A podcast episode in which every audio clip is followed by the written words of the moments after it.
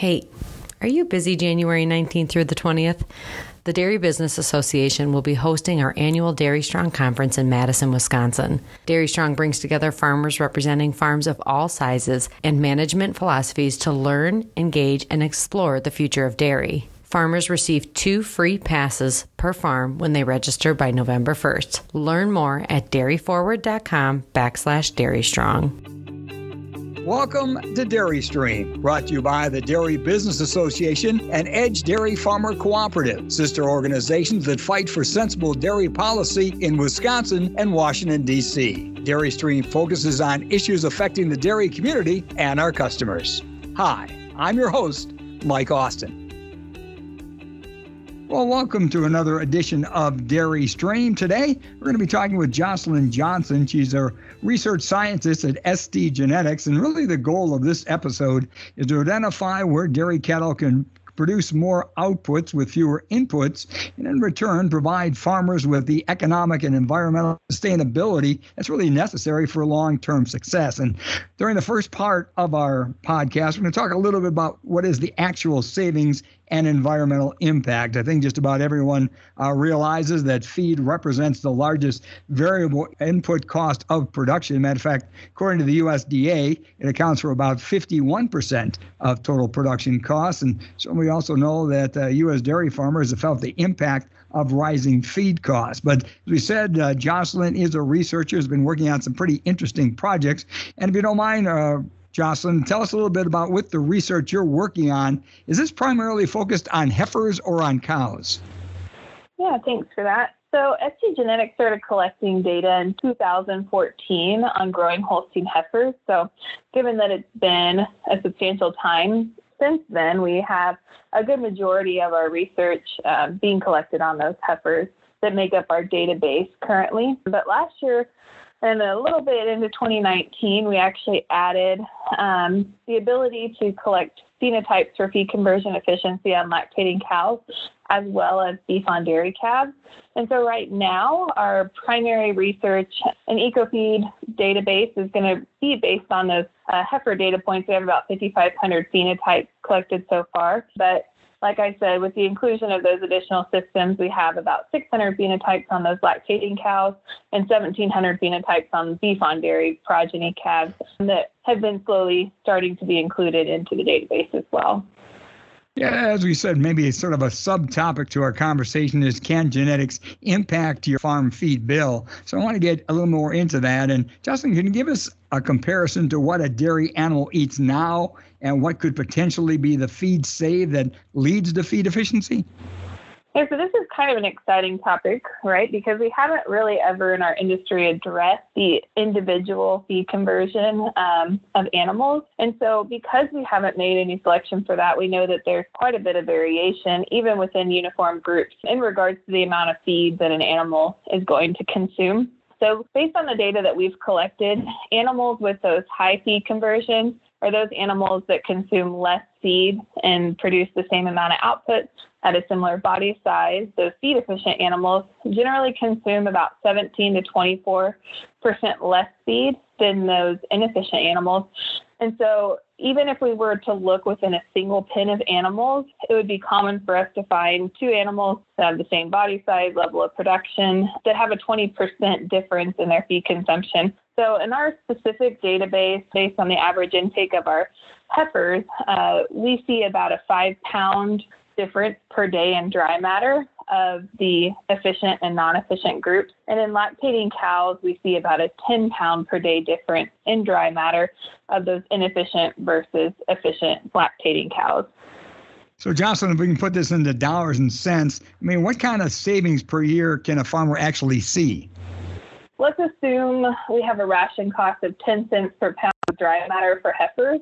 Mm-hmm. If we were to see that 10 cents per pound of dry matter and we're saving 5 pounds of dry matter per day, that's going to equate to about $182 per animal per year, or you could think about $300 for that heifer rearing period. And for lactating cows, we said that the efficient cows consume about 10 pounds of dry matter less per day. So ration costs are going to be a little bit higher for our lactating cows.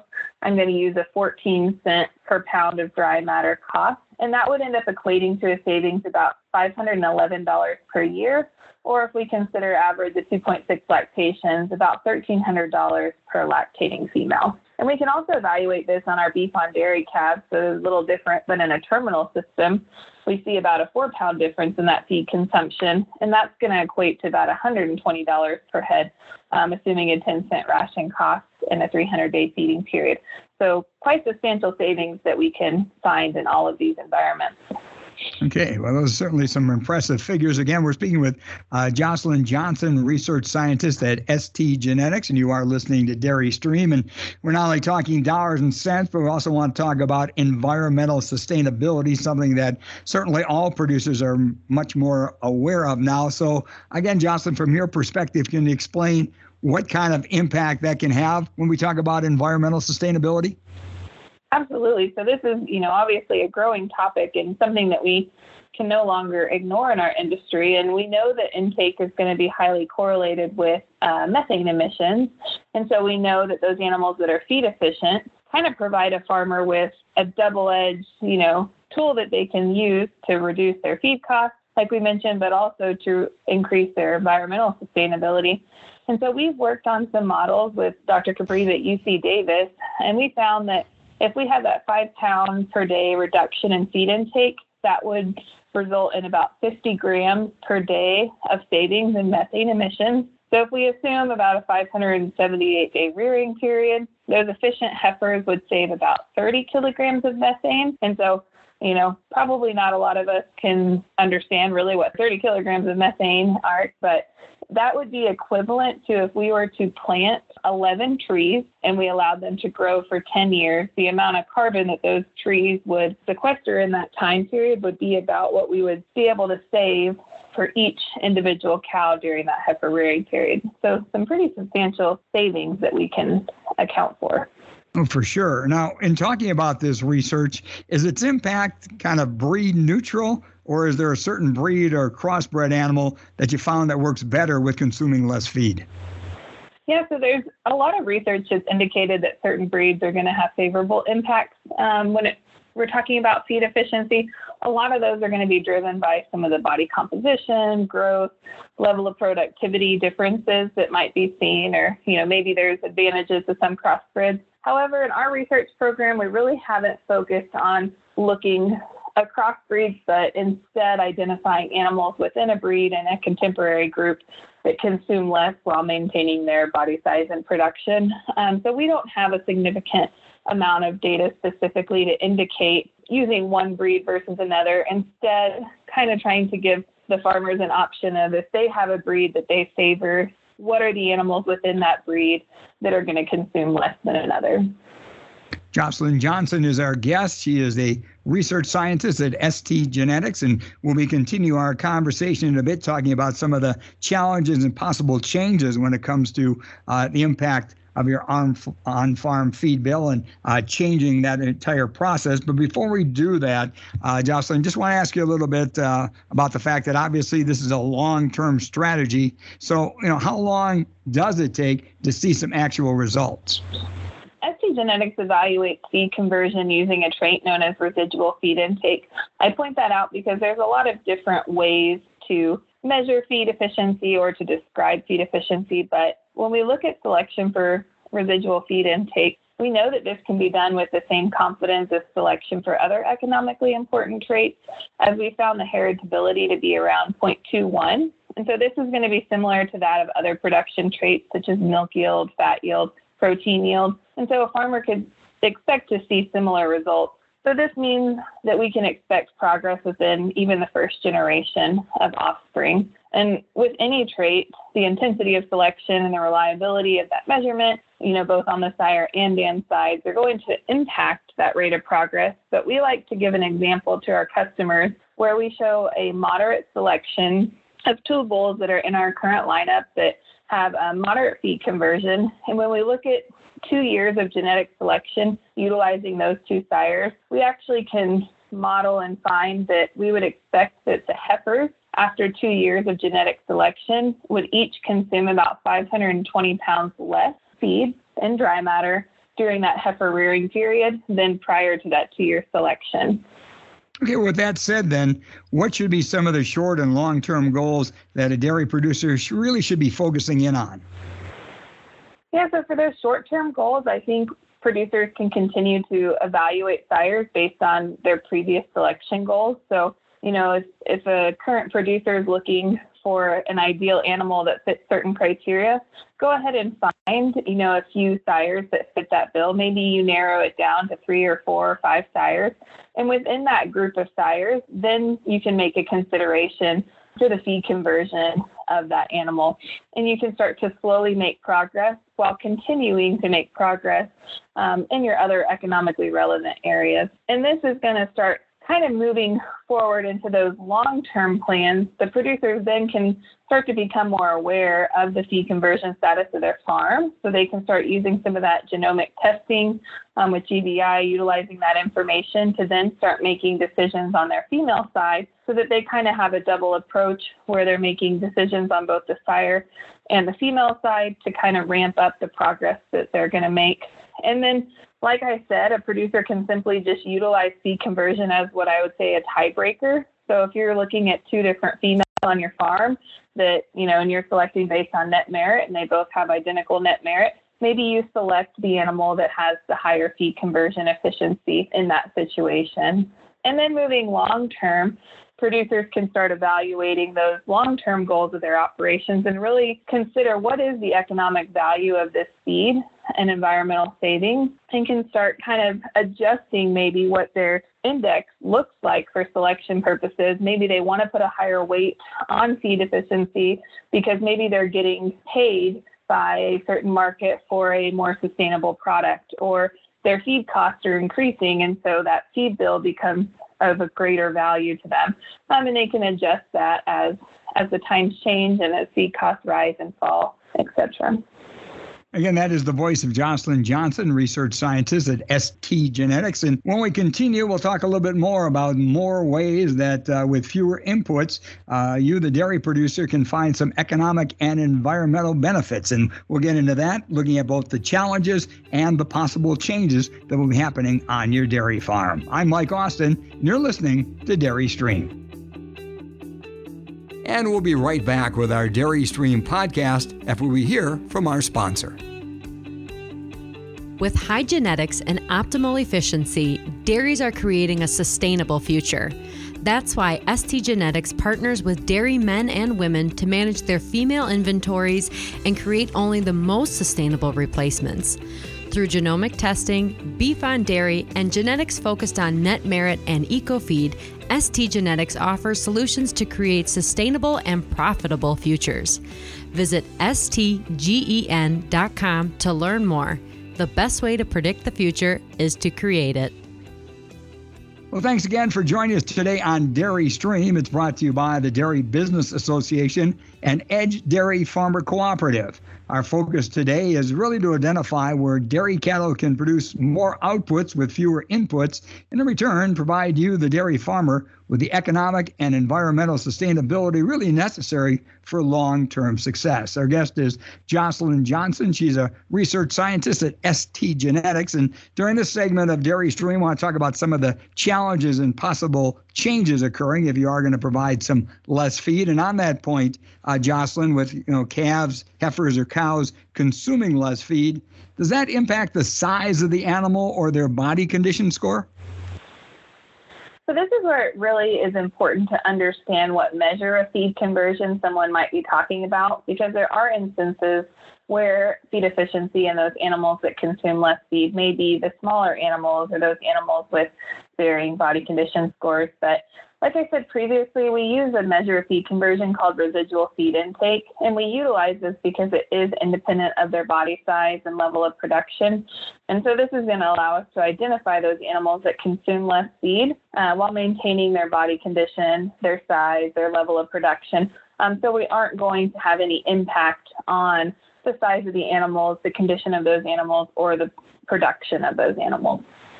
So what about the impact, though, on lifespan or pregnancy rate? Is that impacted at all? We have about 7 years of data that we've collected. So The whole seed heifers that we start testing in our program are going to maintain throughout the program. And so we have an advantage where we get to collect reproductive data, lifetime data, milking data, as well as that feed efficiency data on those heifers throughout their lifetime. And so it's given us an ability to evaluate the impact that selection for residual feed intake or improved feed conversion would have on those other economically relevant traits. And we found that selection for increased feed conversion has no impact on their lifespan, their reproductive abilities, or any of those milking type traits, things that are important to the dairymen. What about, outside factors, kind of environment? I'm talking about, the layout of the barn or the parlor or even the stall size. Might that cause some challenges for the producer? General considerations should always be made to optimize, the overall efficiency of an operation. If a producer puts too many animals within a pen, that could negatively impact the feed conversion and performance of those animals. This approach from a genetic standpoint, though, doesn't really involve any limitations. It's kind of like saying if we take an animal in any situation, that group of animals, there's going to be some that are more efficient, some that are less efficient. And no matter what the outside factors are, what from a genetic standpoint are those animals that are going to have favorable feed conversions in that environment. And so this approach kind of allows us to remove some of those challenges that might be from a management standpoint. So we want you to be able to manage as you currently would, making sure that you are, making considerations for what those stocking densities, things like that should be, but we don't expect there to be challenges from selection of this. You don't need to put more animals or less animals in a pen because they're feed efficient or not. So if we are providing less feed, though, is that going to impact what's being fed to the animal, or can they continue kind of a similar nutrition plan? We recommend that farms continue managing animals as they would previously. So a nutritionist on the farm or the feed crew are going to be formulating rations based on what they assume the average feed intake of that pen is going to be.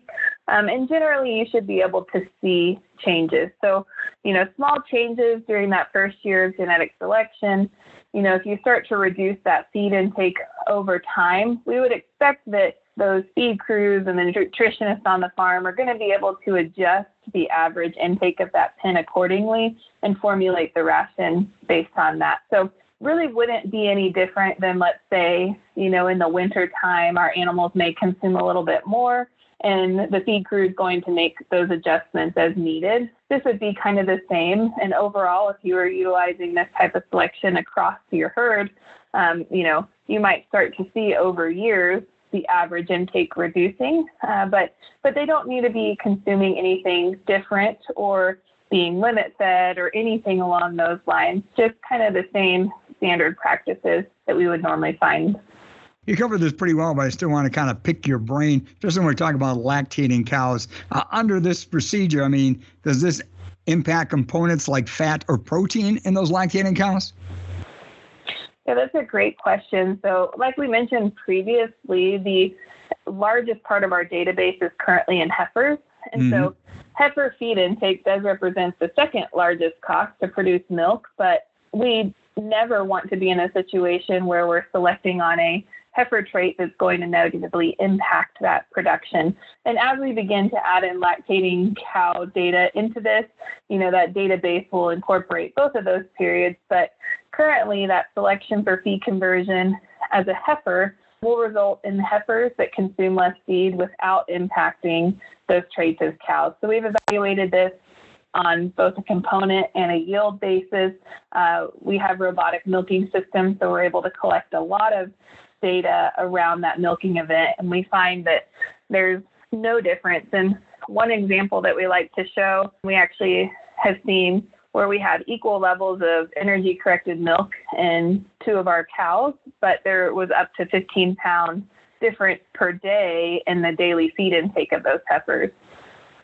Interesting. You're listening to the voice of Jocelyn Johnson, research scientist at ST Genetics. We're talking about trying to reduce inputs, in return providing you, the dairy farmer, with some economic and environmentally sustainable points that really will help you have long-term success. And when we talk about dairy operations today, no matter what the size, we do talk about the team concept, and obviously changing the genetic plan on a dairy farm does impact other people besides the farm owner. I mean, you got the breeder, nutritionist, herdsperson, and more. So does your research take this into consideration?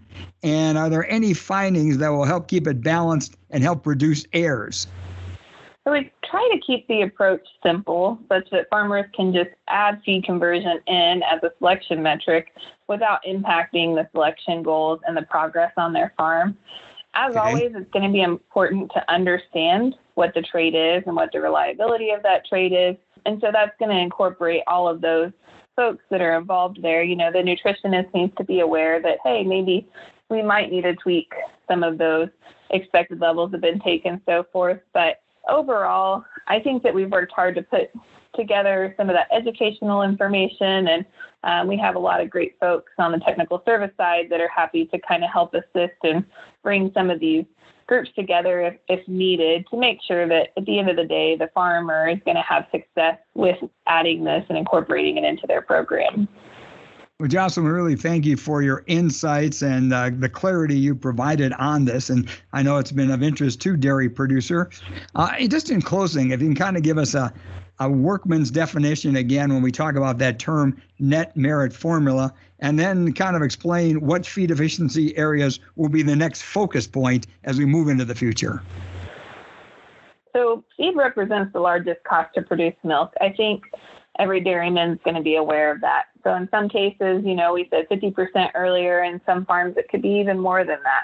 And so when we start to consider that we now have the ability to select for a trait that's responsible for over 50% of those costs to produce milk, I think it's just logical that we start to adjust our selection practices to account for that information. So if we were to have two female cows that are equal in all economically relevant areas, repro, milk production, et cetera, and we know that one cow consumes 15 pounds less per day than another, I don't think that there's any producer that's going to say, oh, I want to keep the cow that's consuming more per day with no added benefit to my herd. So when we start to consider this information that we now have, and we look at the indexes that we might be currently selecting with, such as the net merit formulation, it's really exciting to think about how these can be incorporated in. But it's also a little bit tricky, because when we start to include a new trait that's never been selected for, especially a trait that could have such a high marginal value, given that it impacts such a great portion of the cost on a farm, we sometimes will get some pushback or hesitation, because the weighting in said index may end up being higher than we would expect it to be, just based on the overall marginal value of that trait. And so in that situation, when we have a trait that we've never selected for before, we're going to end up seeing situations where we might have two high-value bulls that are divergent in that feed conversion trait. And if we weight that with a decent or a appropriate marginal value, we could end up seeing one of those high bulls maintain its status. Or if that high-value bull had a low feed conversion, it could end up dropping significantly. And the industry is already at the tipping point to which selection for this individual animal, feed efficiency, feed conversion, are going to start becoming a necessity for the producers to, you know, one, just increase the profitability of their farm, but also to provide those tangible environmental savings that are only becoming more and more valuable and regulated. But we can see, like I said already, we're kind of at this tipping point where we have lots of organizations beginning to publish these breeding values for feed conversion, which is extremely exciting that that information is becoming available.